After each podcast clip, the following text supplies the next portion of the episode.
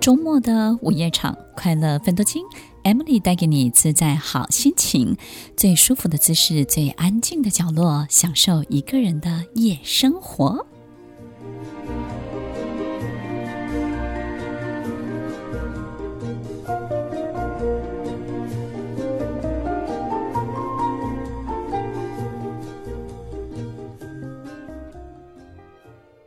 欢迎收听快乐芬多精，我是 Emily， 在每周六晚间8点到10点，与您在空中共度美好的时光。听众朋友，有没有发现时间过得好快？突然之间我们就老了，突然之间这个年纪好像跟我们的心理已经没有办法配合了。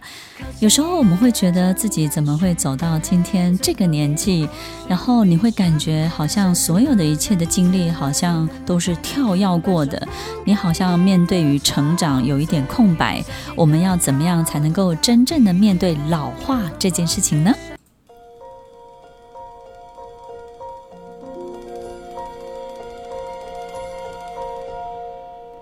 欢迎收听快乐芬多精，我是 Emily， 在每周六晚间8点到10点，与您在空中共度美好的时光。当我们的脑力体力开始退化的时候，我们可能会惊觉自己已经进入一个老化的过程。那我们最担心的就是这种社会力的衰退。那社会力是什么呢？就是我们觉得自己好像没用了，然后没有价值感了，然后再来就是你不知道自己还能够风光多久了。在我的学生当中啊，会容易有这个问题的，就是进入50岁以后，因为通常他们会把这个55岁或者是58岁呢，当做这个工作生涯的据点。那么倒退回来的话呢，只剩下7、8年或者是5、6年的时间，然后于是呢，大家就会非常的焦虑跟惶恐。那个东西好像就是过了50岁之后，你就开始倒数自己在事业当中能够表现的机会，然后呢，也不知道真的这个巅峰能够撑多久，然后还能够拥有这一切能够拥有多少。那么在走在路上呢，你就会开始去看看这个老年人走路的样子，跟他们在外面的时候，不管是搭公车啊，或者是在行走的时候，你会开始去观察老人家的神态。其实在这个过程当中呢，我们都会有一种惊觉，就是我的生理年龄还不到那儿，但是呢我的生理年龄已经到那儿了，但是我的心理年龄呢还不到那儿的这个过程。所以听众朋友，不管我们是不是已经在这个中年，过的中年的阶段，或是老年的这个阶段呢，其实有时候我们的确会有一些困惑，那这些疑问跟这些困惑呢，在我们的生活当中可能都会造成一些心理的影响。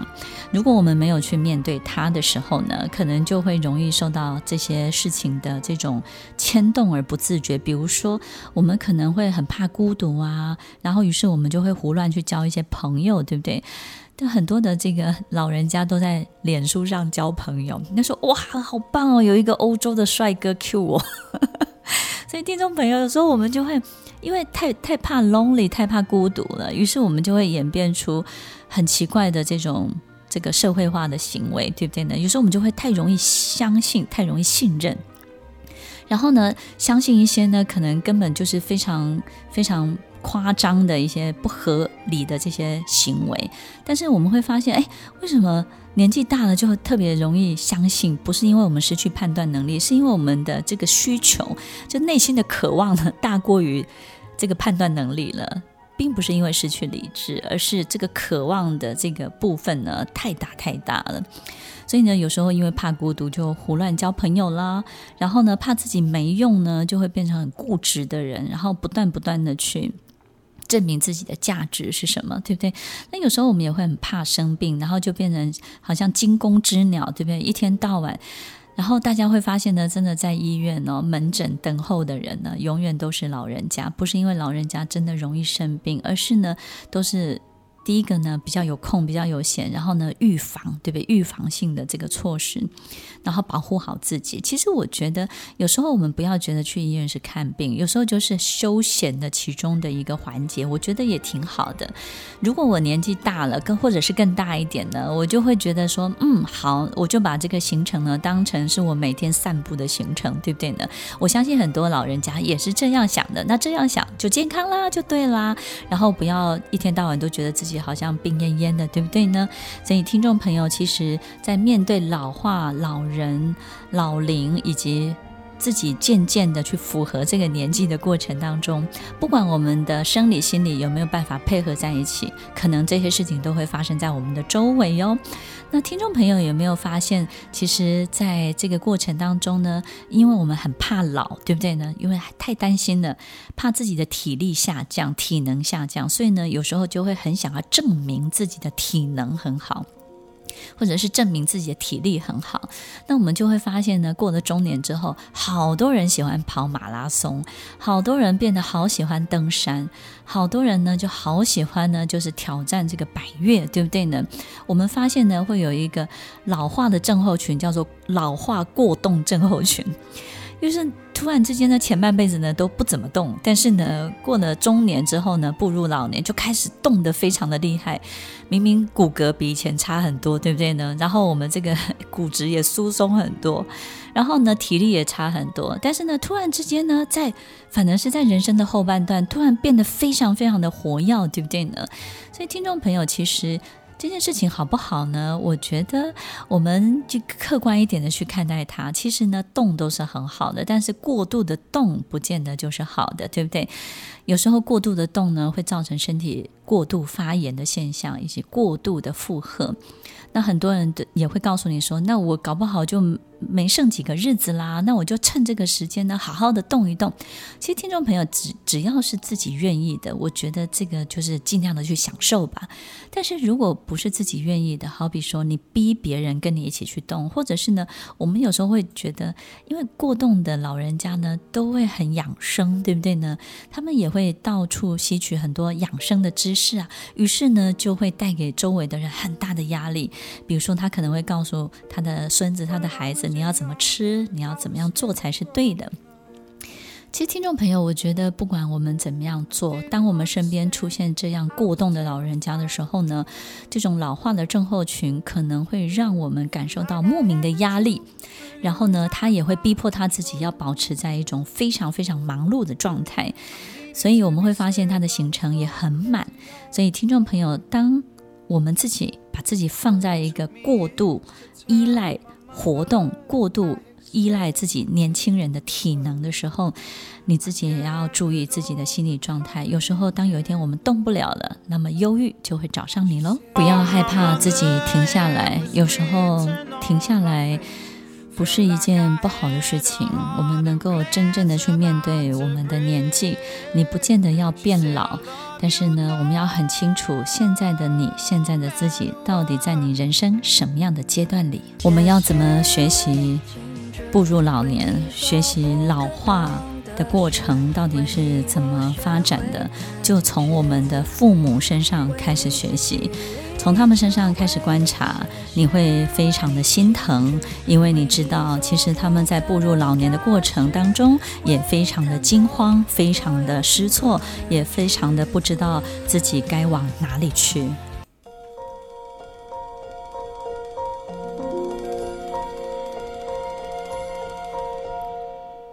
欢迎收听快乐芬多精，我是 Emily， 在每周六晚间8点到10点与您在空中共度美好的时光。从父母身上学习步入老年，在这个老化的过程当中，你真的会非常非常的心疼，因为我想只有儿女最了解父母。你知道其实他们的心理状态还不到那个年纪，但是呢却必须要每天看到自己一天一天这种老化的过程。其实你也可以感觉到他心理状态的纠结跟变化。有时候我们会觉得父母亲真的老了，不管是在过年的时候，或者是这个节庆的时候回家，你看到这个父母亲在这种老化的过程当中的行为的变慢，反应的变慢，反应的迟钝，然后呢再来就是力气的消失，然后呢开始可能就是对于打扮自己这件事情呢没有那么热衷，因为他觉得反正老了舒服就好，对不对？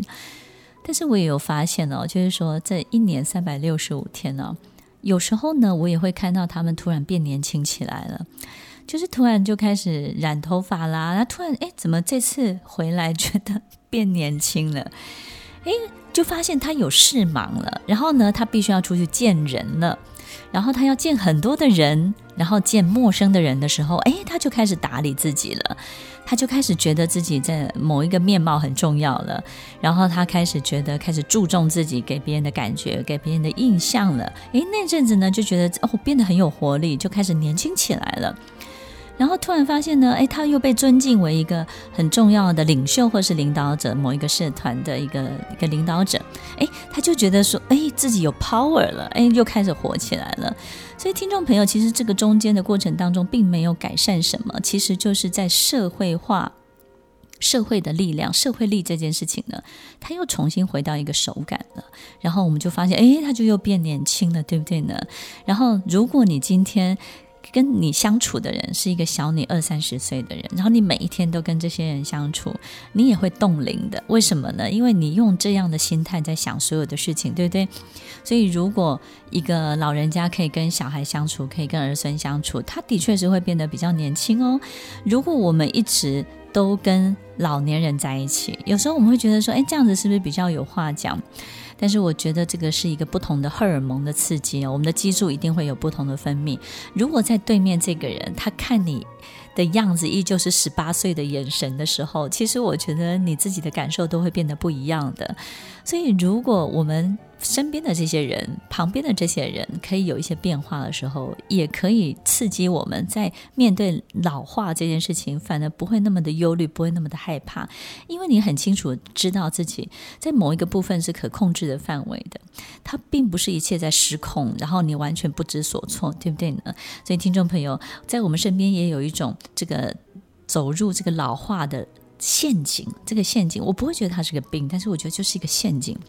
有时候我们就会觉得说很怕别人觉得我们自己不重要，很怕失去自己某些社会的角色，或者是呢事业当中的角色，所以有时候人年纪越大就会越有那种强迫症，对不对呢？这种强迫别人的某一种倾向，或是强迫自己，所以呢我们会发现这样的老人家在生活当中的仪式感就很强烈，好比说冰箱一定要怎么做，然后家里呢所有东西一定要怎么样的去摆设，然后呢不准别人动他的什么，会开始年轻的时候没有洁癖，老的时候变得有洁癖了，然后呢会很害怕别人翻他的东西，然后呢你会觉得他年纪越大怎么越难相处，对不对？越难相处就是说你会发现他什么东西都不让你碰，然后什么东西都觉得你是不是有什么其他的企图或者是意图，他非常容易的去怀疑你，然后呢他非常容易担心跟害怕自己的东西不见，或者是呢失去越来越少，好比说钱财啊、财务啊，一天一天比一天失去。所以呢我们会发现这样的老人家呢可能就一天到晚都在比价，这边少2块，那边多5块，然后呢花很大的力气就为了去抢到一个什么样的折价券。其实听众朋友，我相信当有一天我都没有事情做的时候，我也觉得这就是唯一的娱乐，这个也没有什么不好。可是听众朋友，我们不要因此而产生焦虑，对不对呢？我们也不要因此而产生对很多事情的怀疑，好比说别人可能来了我们家，我们就觉得他会是来蹭饭吃的吗？对不对？他拿走那个东西是什么？我们会发现呢，这样的有强迫行为的老人家呢，越来越怀疑别人，越来越不相信别人。那这样的情形假设越来越严重，我们就容易进入老年人家经常会有的这种瞻望症，对不对？有时候瞻望呢可能是一下子而已，可能有时候又非常非常的严重，可能就会有一种这种被迫害的妄想。所以听众朋友，其实让自己松绑真的很重要，你必须要开始走出去，然后去见见陌生人，对不对呢？不要把自己就关在家里，虽然在家里非常非常的安全，你要告诉自己，不管你是什么样的面貌，总有会注意到你的人哦。当你越来越没有办法相信别人，表示我们自己的世界一定越来越狭窄，那也就是我们把自己退到很后面，把自己藏起来了。所以听众朋友，这个是年纪的关系，这个也是对自己变得更没有自信的一种体会跟感受。当你因为年纪的关系开始不相信自己的，你就会开始不相信别人哦。害怕变老是一件非常正常的事情，所以大家不要太担心。当我们害怕变老的时候，是因为我们一直没有非常的清楚自己真正的年纪到底落在什么样的数字。当我们试着去了解自己真正的年纪的时候，你就不会害怕咯。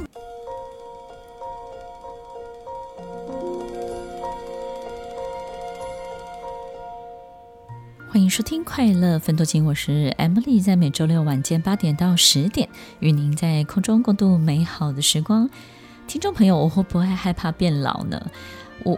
我没有害怕过，但是不代表我不会害怕，也许有一天我就会害怕。但是因为每天的确就是会遇到很多很多身边这样的人，然后呢有这样的困扰。其实呢，有时候我的学生呢可能是70、80岁，但是他们还是这个非常优秀的企业家。那他们的困扰呢，就是不知道自己这样的状态还可以维持多久。其实我们有时候就会一直去想，从终点往回头想，就不知道自己还剩下多少日子，对不对？有时候当兵的时候我们就会数馒头啊，就是越数越开心，就剩下几天。但是老化呢，这个数馒头就会数得很痛苦啦，就是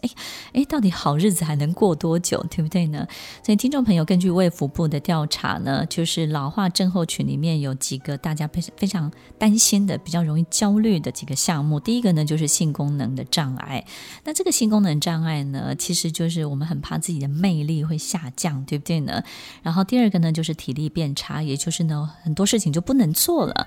然后第三个就是退休没有钱，很怕自己要依赖别人。然后以前可能你是一个提供者，现在变成是你是一个索取者，你要跟别人要钱。那这个面子上面呢，跟很多这种自卑的心情呢就会跑出来，就越来越没有自信了。然后第四个呢，就是出行的困难，也就是呢，很多时候我们可能没有办法跑到那么远的地方去了，我们还有梦想，对不对？我们还有愿望，对不对呢？所以呢，有很多年纪很大的人，可能甚至会去挑战北极的极光啦，或是南极的什么样的探险。我觉得这个都很好，但是呢都是少数。有时候我们就会觉得啊，那么远的地方我去不了了，那么高的地方我爬不上去了啊，这个地方应该是最后一次来了，我们可能会开始有这些感叹。所以呢，面对老化的烦恼，这是第四项，就是出行本身的困难。还再来就是我不靠自己，以后能够靠谁呢？难道我靠着轮椅出去吗？然后第五项呢，就是记性变差，也就是呢，你会发现自己很多东西就记不起来了。你可能没有办法阅读，你可能没有办法好像年轻的时候一样，想做什么就做什么。比如说好比去考个试啊，考个研究所啊，考个博士。所以呢，会发现很多老人家会突然去念博士班，对不对？去念研究所，然后证明一下自己的这个读书的能力、大脑的使用的能力。但是呢，当这几项都非常非常的明显，然后呢自己感受到无法控制的时候呢，有时候我们就会产生这种老年的忧郁症候群，对不对？老化症候群变成忧郁的症候群。忧郁什么呢？就是忧郁这个过程当中，你不再只是靠一个人可以完成所有的事情了。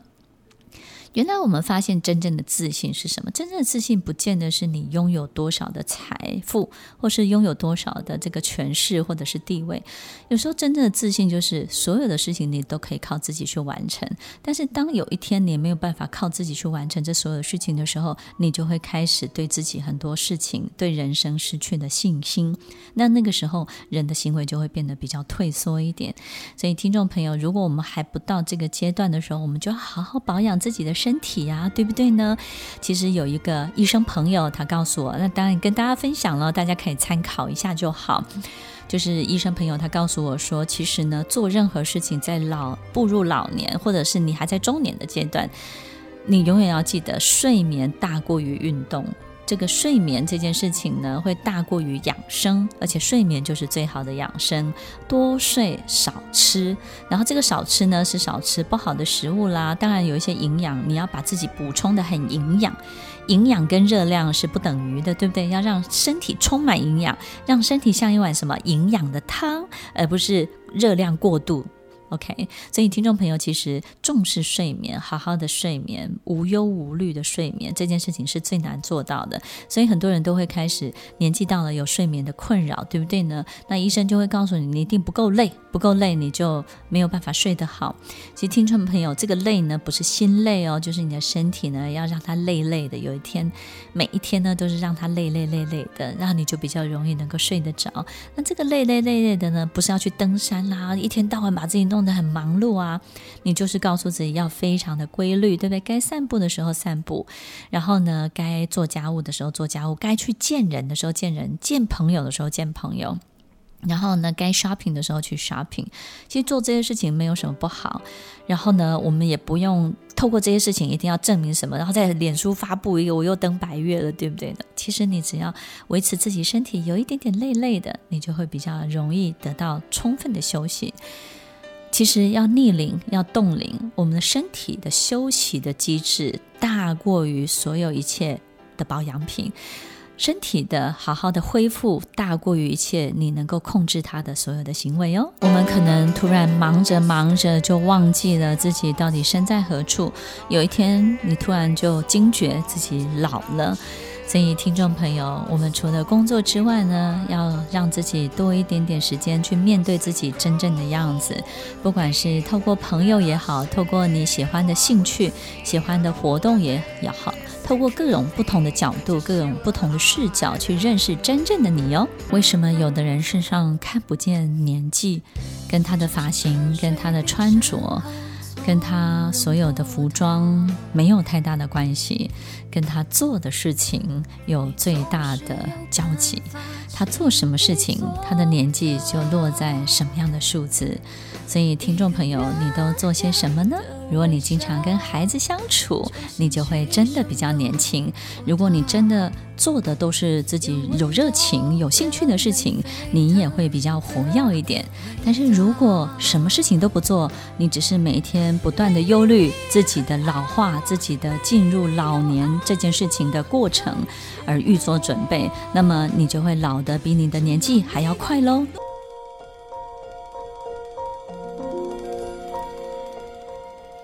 欢迎收听快乐芬多精，我是 Emily， 在每周六晚间8点到10点与您在空中共度美好的时光。有时候年纪大了也会有这种类似亚斯伯格症候群，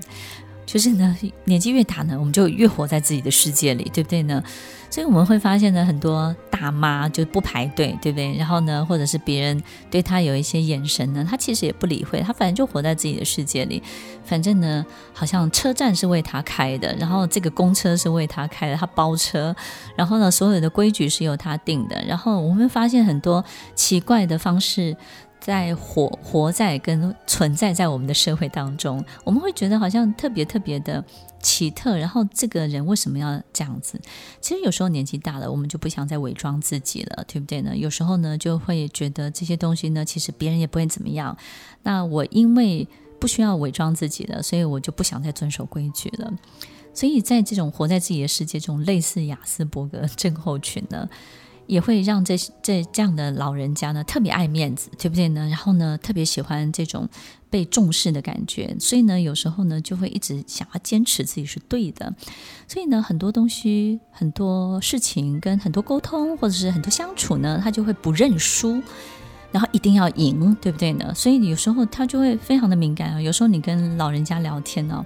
这个类亚斯伯格哦，就是你会发现不管讲什么事情他就是要赢你，然后呢他也没有办法用一种很慈悲的态度呢去关心这个晚辈或者关心他的小孩。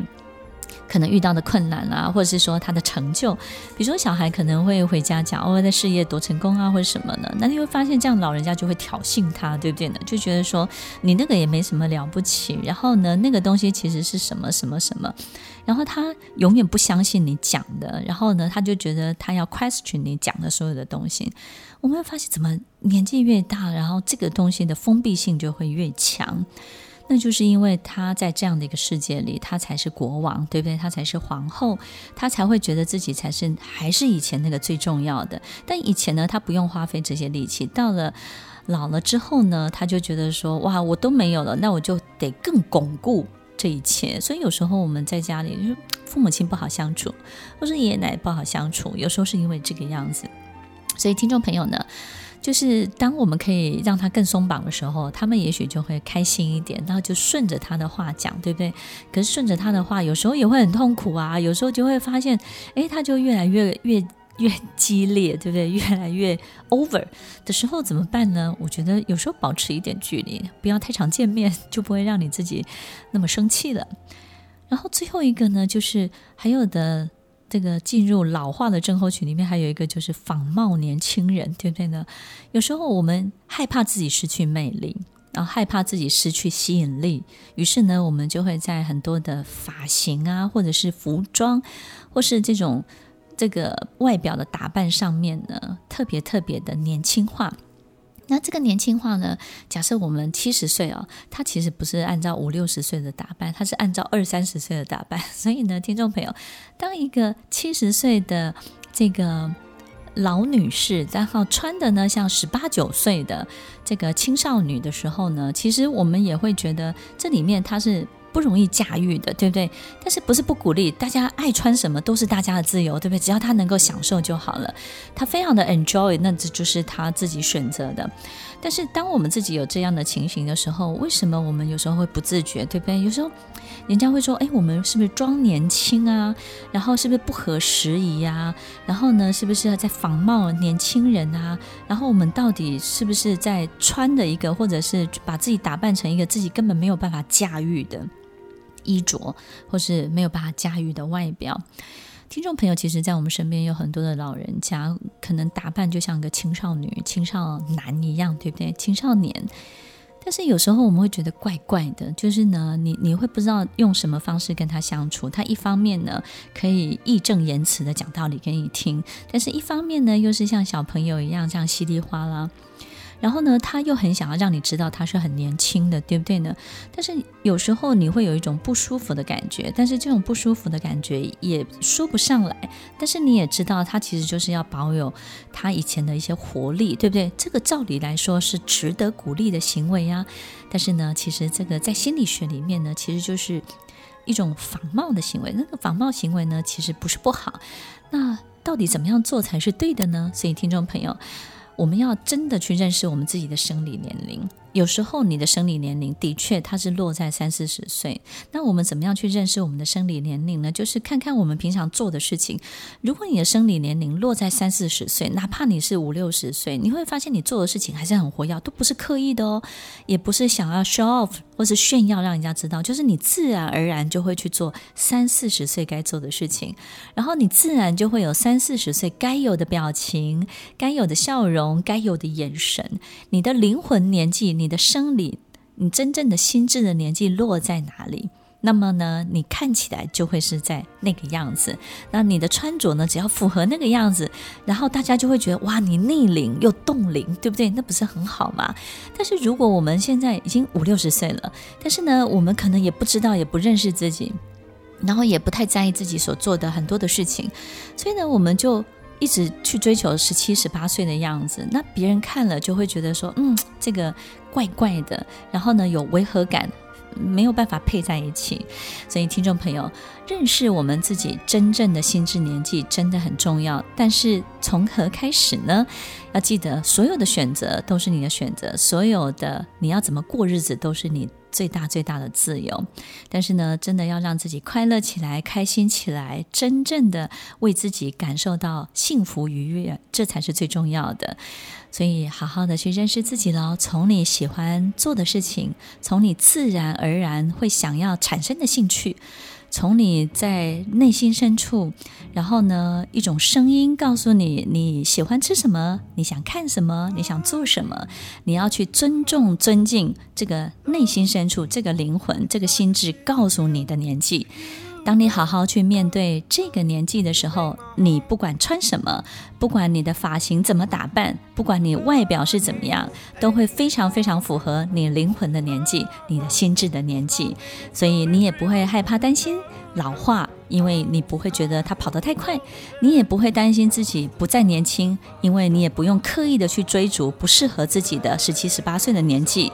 所以听众朋友，好好的去面对自己，好好的认识自己，从现在开始才是你认识自己的第一步哦。欢迎收听快乐芬多精，我是 Emily， 我们稍后再回来。听完今天的节目后，大家可以在 YouTube、FB 搜寻 Emily 老师的快乐芬多精，就可以找到更多与 Emily 老师相关的讯息。在各大 Podcast 的平台 Apple Podcast、KKBox、Google Podcast、SoundOn、Spotify、Castbox 搜寻 Emily 老师都可以找到节目哦。欢迎大家分享，也期待收到您的留言和提问。Emily 老师的快乐芬多精，我们下次见，拜拜。